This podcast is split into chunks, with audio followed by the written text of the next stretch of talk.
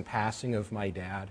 Uh, we have just sensed family together. We know you've been praying for us on our many trips down to New Hampshire. Uh, Beth and I will leave after the morning service to go back down to New Hampshire this afternoon uh, to spend some time with my mom, uh, whom we had to admit to a nursing home. Uh, so we, there's been a lot of loss, especially on my mom's part. And uh, she loves the Lord, and we're so grateful for that, as did my dad. So I just want to say thank you. The church, on, uh, in memory of my dad, made a gift to Gideon's, and I think my dad would have been very pleased with that. My dad loved the Word, and uh, he would always say to me, whenever I would ask him, uh, Dad, have you given any thought to planning for the future?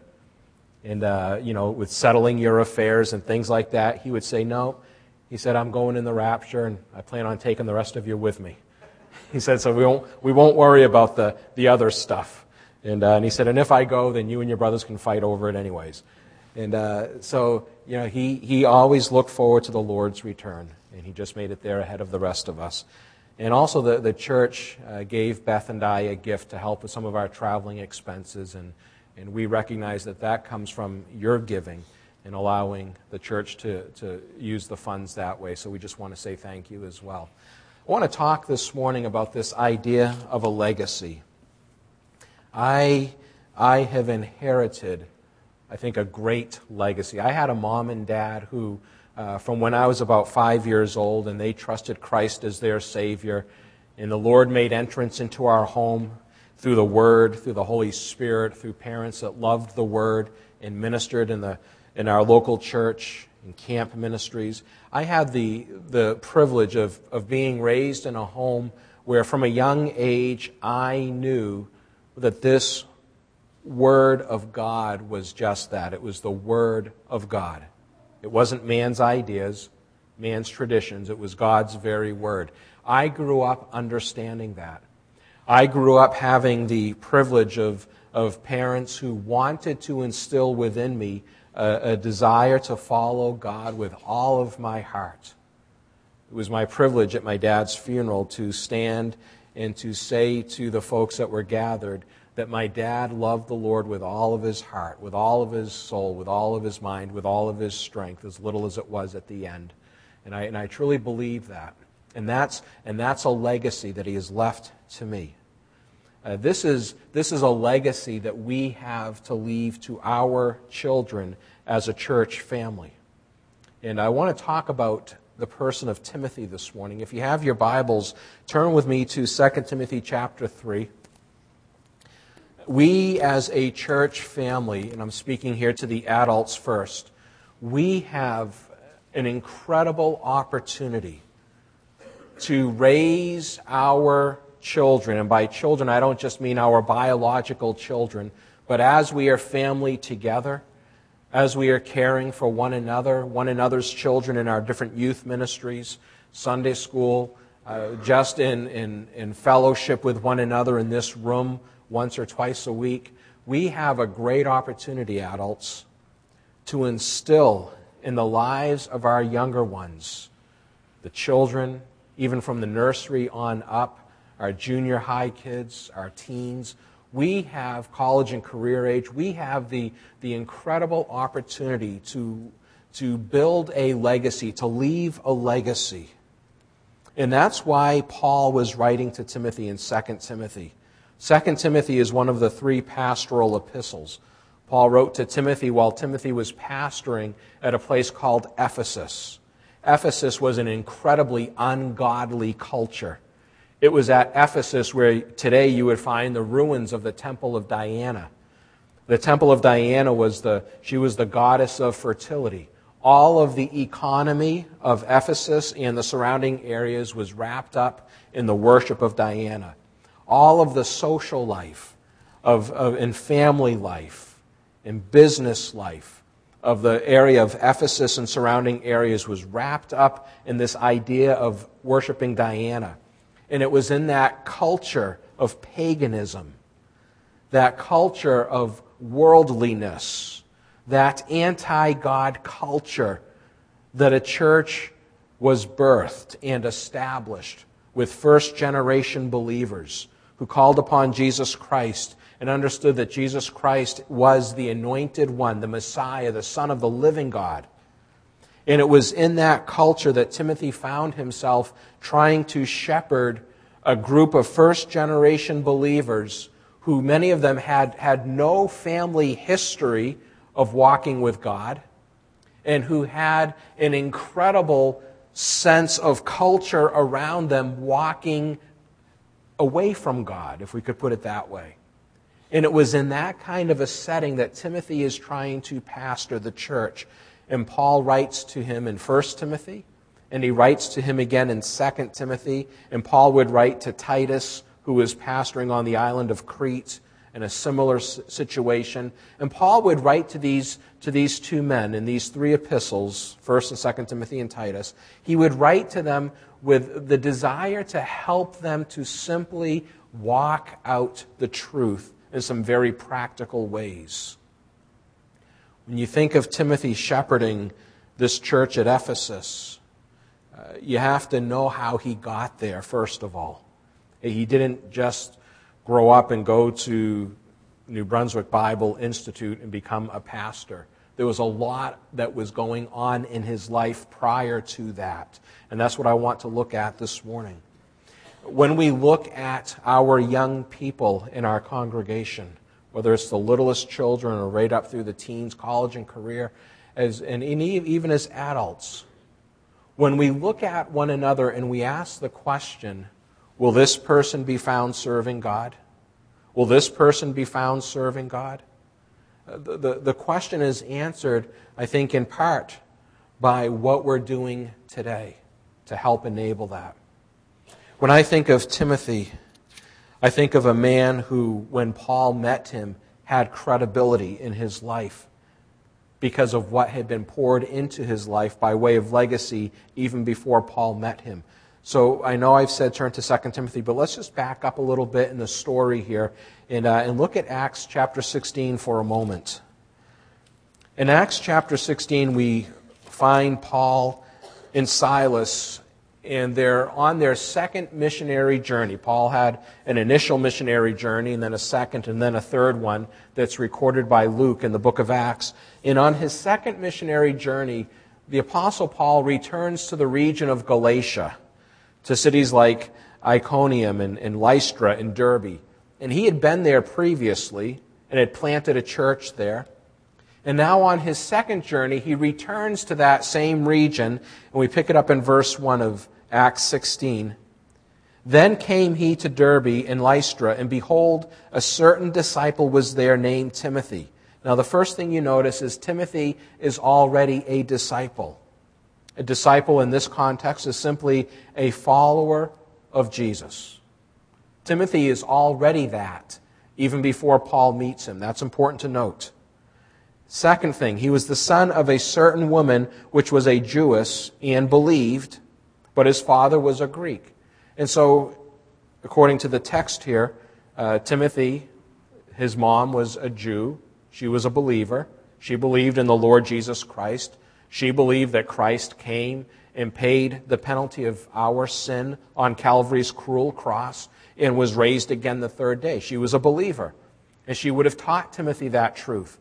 Now, we're told that his dad was, was Greek, and that likely indicates he was a Gentile, perhaps a non believer. We don't know. But we see this in verse 2 that Timothy was well reported of by the brethren which were at Lystra and Iconium. He had a good reputation. Timothy was already a follower of Christ. He was a man with a good reputation, and he had a mom, at least, that we know, and a grandmother who were believers. And there was something that was taking place in his home from an early age that got him ready for this next verse. Verse 3. Him would Paul have to go forth with him? Him would Paul have to go forth with him? Paul the apostle, Paul the missionary church planter, Paul who met Timothy in his hometown of, of, a, of a home region of Galatia, Paul who probably talked to others who knew Timothy and who reported well of Timothy, Paul chose Timothy to work with him. And so Timothy initially went with him and, uh, and learned the work of the ministry under Paul. Uh, but then Timothy, uh, Timothy would, would be commissioned by Paul and others to go into some really tough areas to serve God. Timothy was charged with, with going into the city of Corinth and working with a Corinthian church there, which was very backslidden in its state. And Paul, and Paul sent Timothy. He trusted Timothy for that hard work at Corinth. I'll tell you what, if the church at Corinth called me to be their pastor, I would say, no, please don't call again. That would be one tough church to pastor. But Paul trusted Timothy to go there. Paul trusted Timothy to go to Thessalonica and to comfort a persecuted church. That was, that was also a very tough responsibility he gave him. But something had taken place in Timothy's life that led up to that commissioning to go to Corinth, to go to Thessalonica. And then Paul would trust Timothy to stay at Ephesus while Paul left Ephesus. And Timothy there was, was charged with teaching that church how to discern truth in a culture that was full of lies. Another tough ministry opportunity.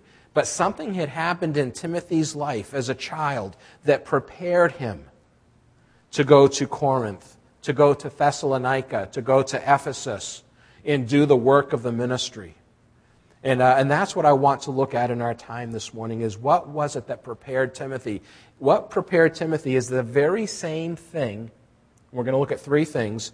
The same three things that will prepare our young people to go out into this world and to live against culture, not to become like the rest of the world around them, but to stand apart from the world and to stand firm in the truth and to serve their God. The same three things that helped Timothy get ready to go with Paul are the very same three things that will help our young people. And it's these three things that I think as adults we have to pay very careful attention to. And so, having said that, come back with me to 2 Timothy chapter 3. In 2 Timothy chapter 3, I'm not going to take the time to, to look at all of the chapter, although if I could give you some homework, as our pastor does, I would say read chapter 3. In the first nine verses of chapter 3, we see a description of the, of the, the perilous days in which Timothy lived and in which we live today. Uh, let's just look at a brief part of this, this description beginning at verse 1. 2 Timothy 3. Let's look to the Lord and ask his help to understand the text. Father, give us wisdom as we look at the, this text. Help us to understand what it was that Paul was saying to Timothy. Help us to recognize the value of the things that were done in Timothy's young life and uh, to get him ready to serve here at Ephesus. And help us to see the value of performing those same things in the lives of our young people at the People's Church, we ask in Christ's name. Amen.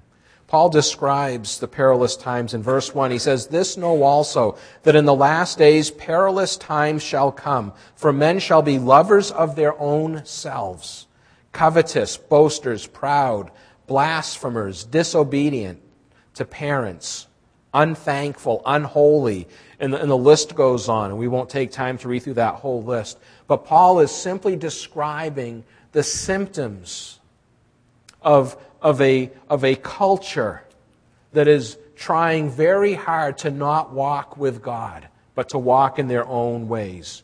Paul describes what that looks like in verses 1 to 9. I call it the symptoms of perilous times. And then he also provides the solution, uh, beginning at verse 10. In verse 10, he says to Timothy, Timothy, who is the pastor at Ephesus, Timothy, who is experiencing these very things that Paul is speaking of in his congregation, Paul says this. He says, But thou hast fully known my doctrine, my teaching, manner of life, purpose, faith, long suffering, love, patience, persecutions, afflictions, which came unto me at Antioch, at Iconium, at Lystra. This is Timothy's hometown. what persecutions I endured. But out of them all the Lord delivered me. Yea, and all that will live godly in Christ Jesus shall suffer persecution. And then he goes on.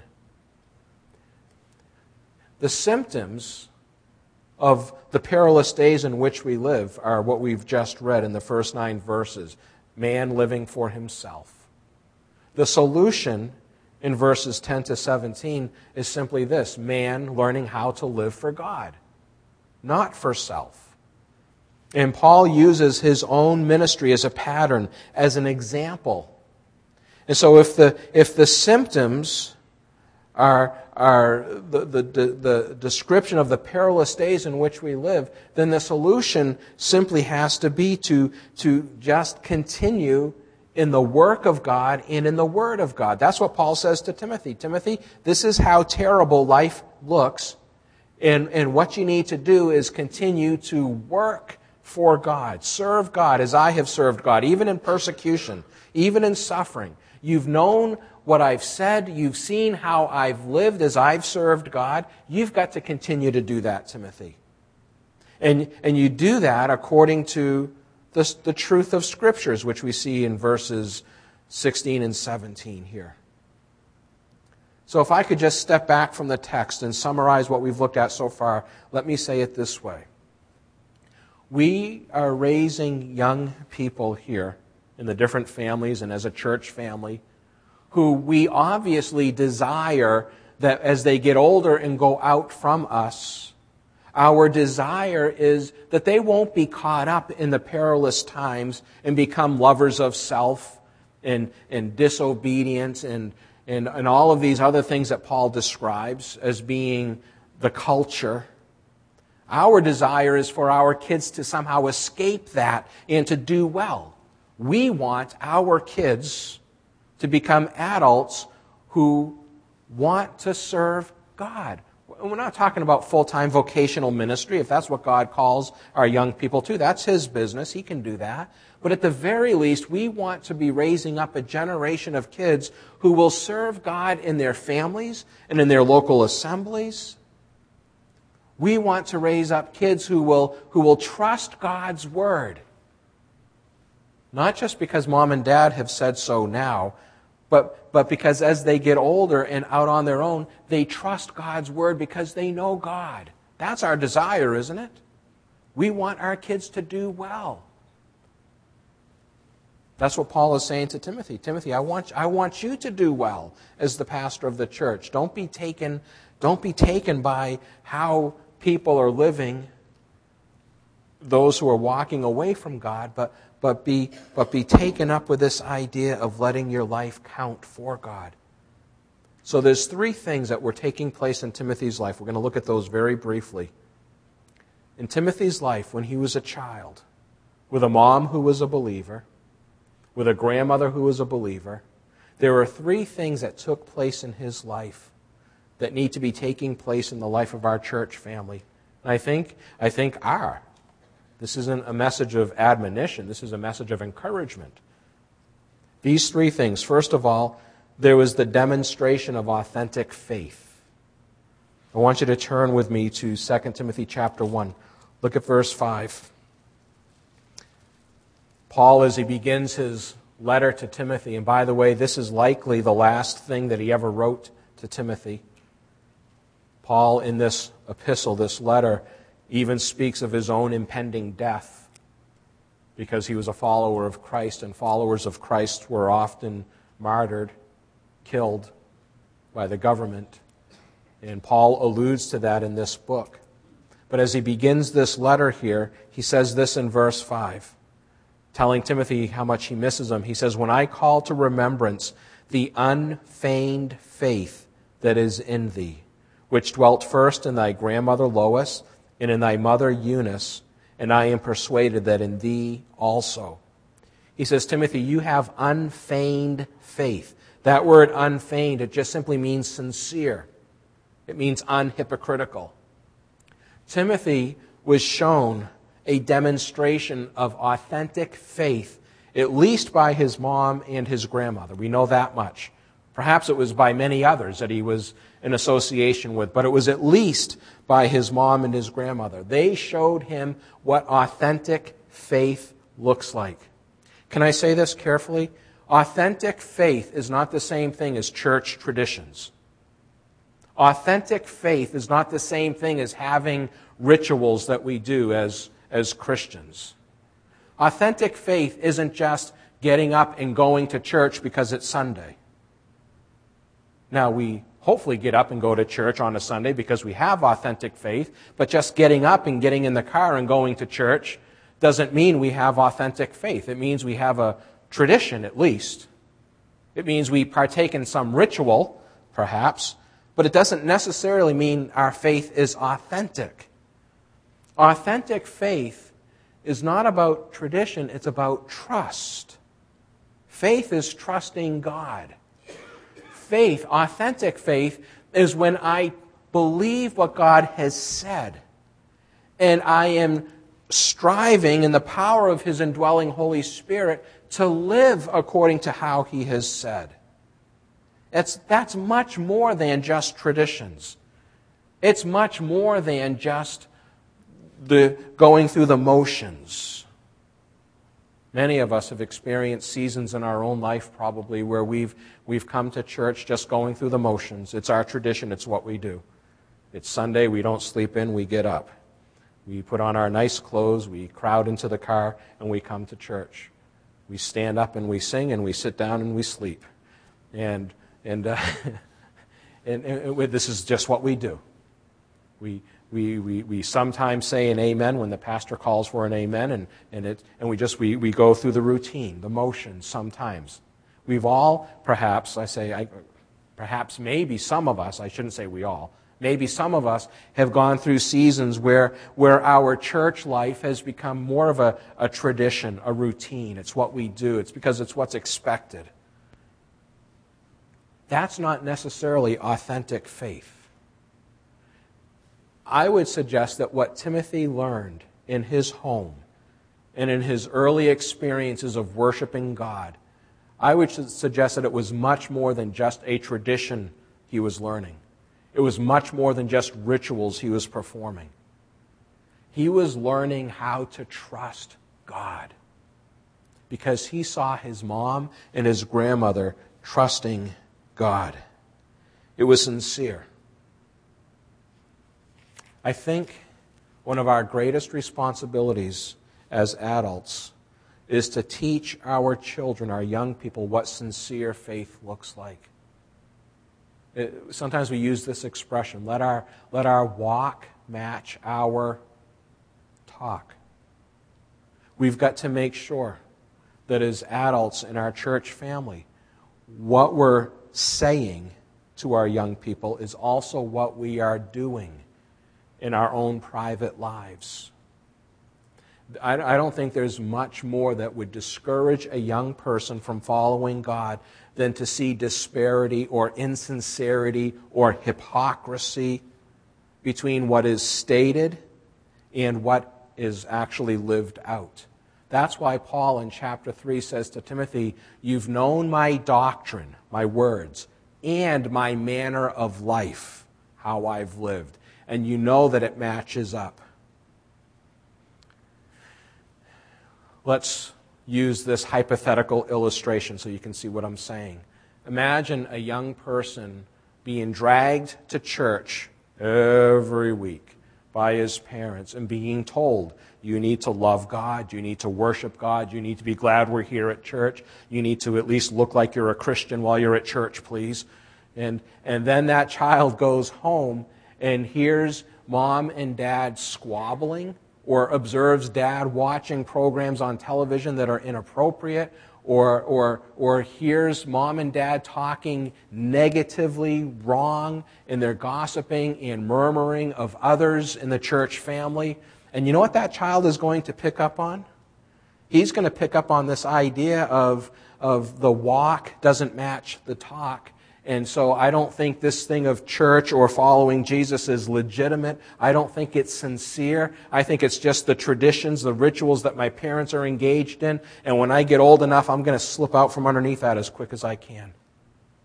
I, I think that's the danger of not presenting or not demonstrating authentic faith. Now, I'm not suggesting for a moment that there's any one of us that is, that is doing that. Matter of fact, I would suggest that I think there's a number of, of us in our church family that are doing a good job at demonstrating authentic faith.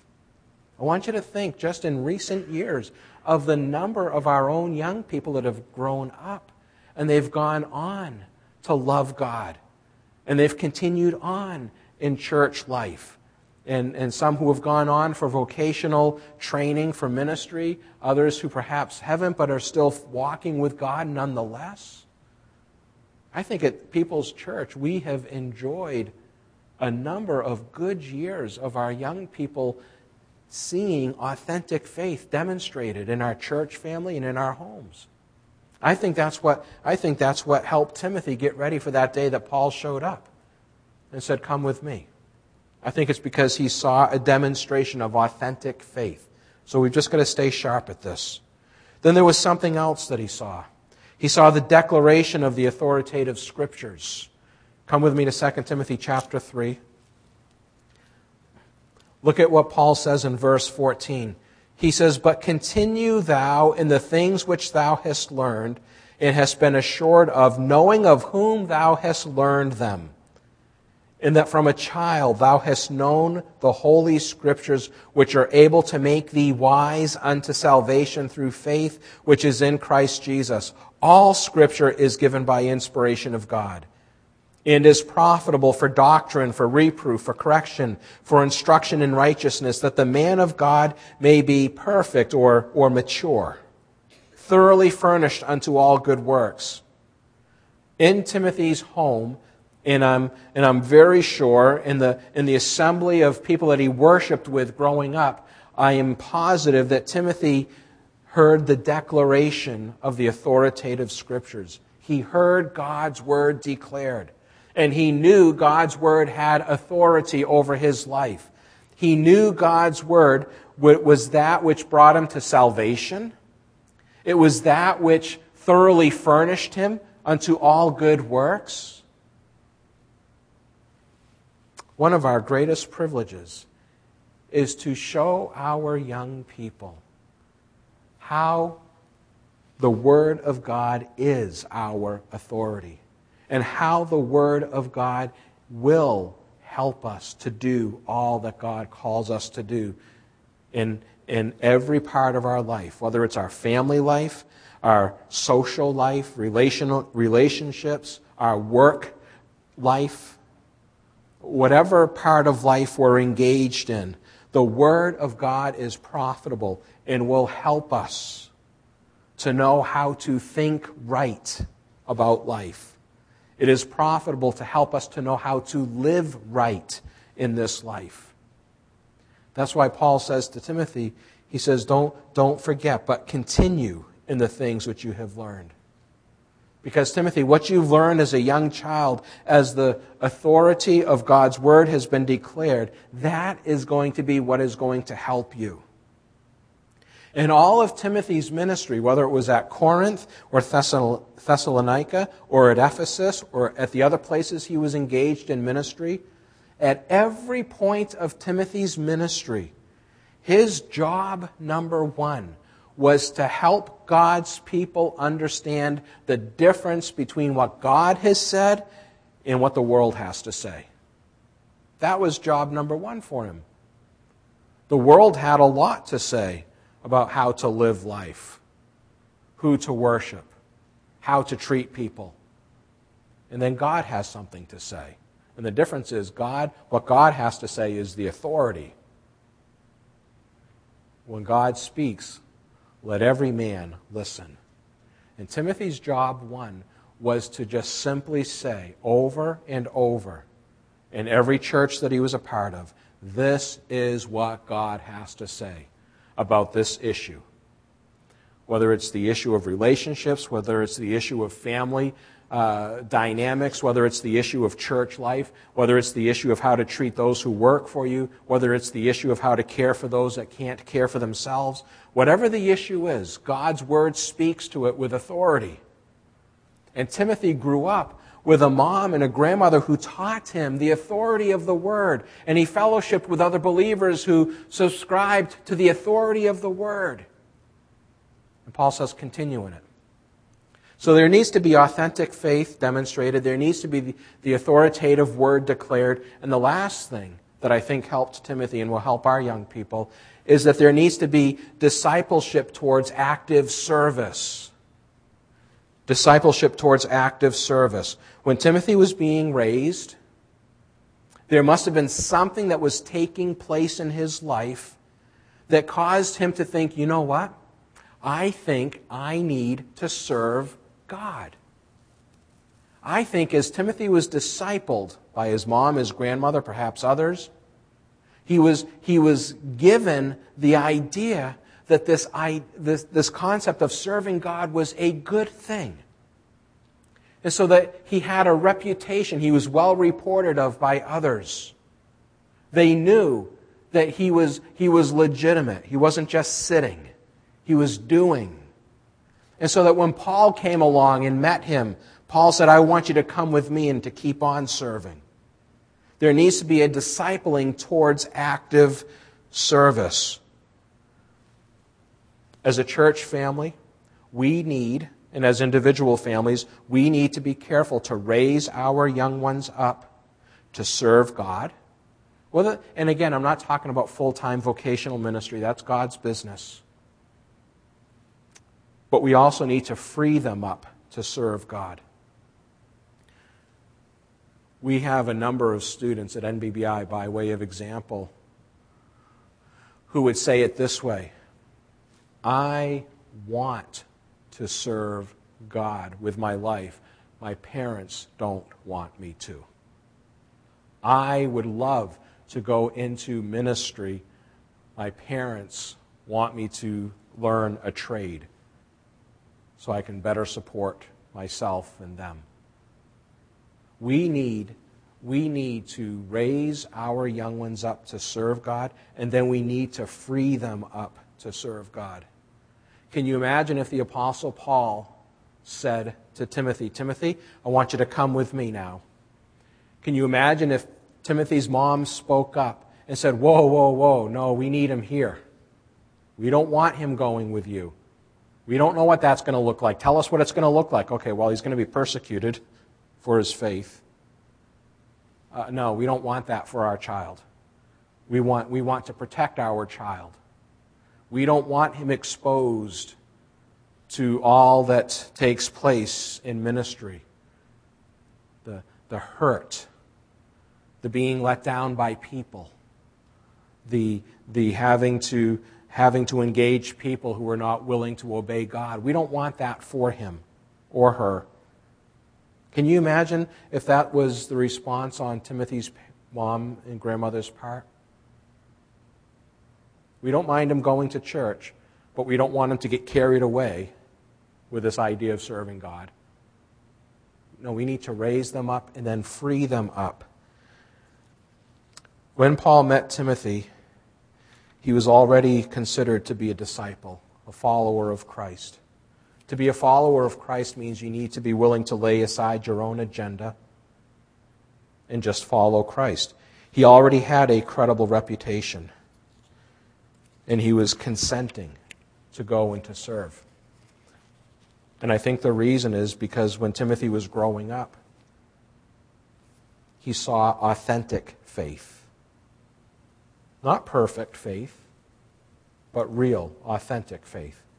He heard the authoritative word declared, and he was discipled to move towards active service, not to pull away from and not get engaged, but to engage. And I think those three things stood, stood Timothy well. And I think those three things will help us. So let's just close in prayer. Father, I pray that in the months and years to come, if the Lord should tarry his return, that you would find in the collection of families here called the People's Church, that you would find many families, and together that you would find us collectively as a church demonstrating authentic faith to our young ones in declaring the authoritative scriptures and showing our young people how the Word of God is profitable. And then you would find us discipling our young people towards active service, encouraging them to serve in whatever capacity, according to whatever giftedness they have because of you and your spirit. That, that you would find us as a church family encouraging service and providing opportunities for service, whatever that might look like. And then we pray, Lord, that as we have enjoyed a long standing tradition of folks leaving this place to go out into ministry, I pray, Lord, that you would give us the joy of continuing that tradition in the years to come. We don't know what that looks like down the road, but you do. And we just pray that you would find us faithful in Christ's name. Amen. God bless you, folks. Thank you.